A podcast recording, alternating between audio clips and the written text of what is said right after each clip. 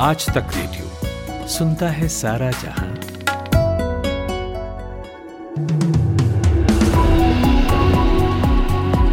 Good morning सुबह दस बजे का पाँच मिनट पॉडकास्ट आप सुन रहे हैं। मैं हूँ खुशबू कुमार।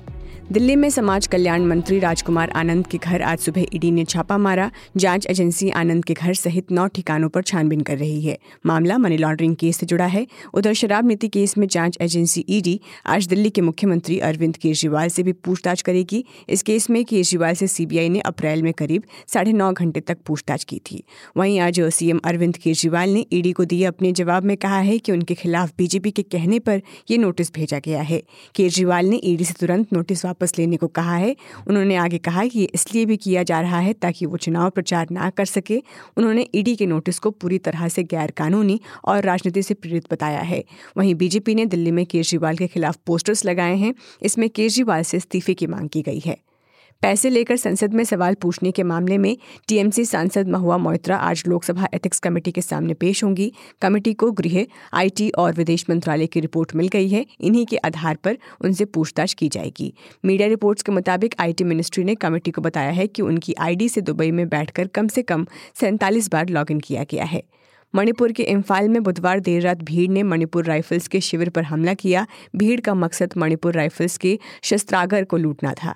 हालाँकि सुरक्षा कर्मियों ने कई राउंड हवाई फायरिंग कर भीड़ को तितर बितर कर दिया।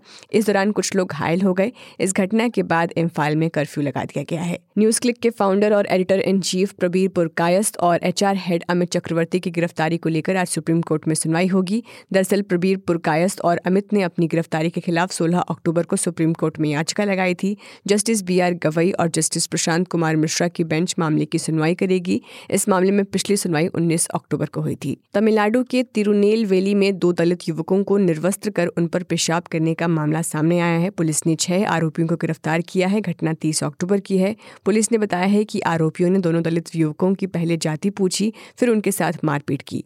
आरोपियों ने गंभीर रूप से घायल युवकों को सुबह से रात तक बंधक बनाकर रखा। दोनों से लूटपाट के बाद सभी आरोपी भाग गए। इलेक्टोरल बॉन्ड स्कीम मामले में सुप्रीम कोर्ट में आज तीसरे दिन की सुनवाई होगी। एक नवंबर को हुई सुनवाई में केंद्र सरकार की तरफ़ से सॉलिसिटर जनरल तुषार मेहता ने पक्ष रखा था। उन्होंने कहा कि इलेक्टोरल बॉन्ड से राजनीतिक चंदे में पारदर्शिता आई है। इस पर कोर्ट ने केंद्र से सवाल किया कि विपक्ष चंदे की जानकारी क्यों नहीं ले सकता। सुप्रीम कोर्ट ने बीती सत्रह अक्टूबर को समलैंगिक शादी को कानूनी मान्यता देने से इनकार कर दिया था। अब इस फैसले के पुनर्विचार के लिए याचिका दायर की गई है। बार एंड बेंच में छपी रिपोर्ट के मुताबिक ये याचिका उदित सूद नाम के याचिकाकर्ता ने फ़ाइल की है। पुनर्विचार याचिका में सुप्रीम कोर्ट के फैसले को स्वविरोधाभासी और स्पष्ट रूप से अन्यायपूर्ण बताया गया है। बिहार के मुख्यमंत्री नीतीश कुमार ने मंत्रियों की तरफ़ से राज्य की गठबंधन सरकार की उपलब्धियों का इस्तेमाल अपने दल की छवि चमकाने के लिए करने पर निराशा ज़ाहिर की है। नीतीश ने Bihar state power company limited के ग्यारहवें स्थापना दिवस के अवसर पर आयोजित एक कार्यक्रम में बुधवार को यह टिप्पणी की। इस कार्यक्रम में उन्होंने लगभग चौदह हज़ार करोड़ रुपए की बिजली परियोजनाओं का अनावरण किया।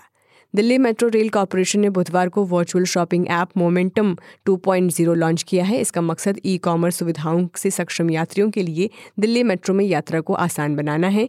इस ऐप की मदद से लोग यात्रा के दौरान ई शॉपिंग कर सकेंगे। उन्हें उनका ऑर्डर उनके गंतव्य स्टेशन पर पहुँचने पर मिल जाएगा। लेबनान के चरमपंथी संगठन हिजबुल्ला ने आज कहा है कि उसने दक्षिणी लेबनान में एक इसराइली ड्रोन को मार गिराया है। इसराइल की सेना ने मिसाइल दागे जाने की पुष्टि तो की है, लेकिन उनका कहना है कि ड्रोन को किसी तरह का नुकसान नहीं पहुँचा है। इस हफ़्ते दूसरी बार हिजबुल्ला ने सतह से हवा में मार करने वाली मिसाइल से इसराइली ड्रोन को गिराने का दावा किया है। इसराइल हमार संघर्ष के बीच ऑस्ट्रिया में एक यहूदी कब्रिस्तान की दीवार पर स्वास्तिक का चीन दिखा है। देश के नेताओं ने इसकी निंदा की है। कब्रिस्तान के एक हॉल में आग लगने की घटना भी हुई है। ऑस्ट्रिया के चांसलर ने इस घटना की कड़ी निंदा की है और वादा किया है कि वो सभी राजनीतिक और कानूनी माध्यमों से यहूदी विरोधी भावना के खिलाफ लड़ेंगे। और वनडे वर्ल्ड कप में आज भारतीय टीम का सामना श्रीलंका से होगा। मैच दुबई के वानखेड़े स्टेडियम में दोपहर दो बजे से खेला जाएगा। ये वही टीम है जिसे 2011 में इसी मैदान पर हराकर भारत 28 साल बाद दूसरी बार ओडीआई वर्ल्ड कप जीता था। एक बार फिर दोनों टीमें 12 साल बाद इस मैदान पर आमने सामने होंगी। आज श्रीलंका को हराकर टीम इंडिया सेमीफाइनल में क्वालिफाई करने के साथ फिर टेबल टॉपर बन सकती है।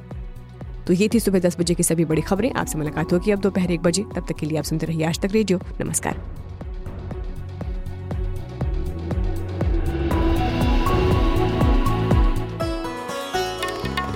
आप सुन रहे हैं आज तक रेडियो।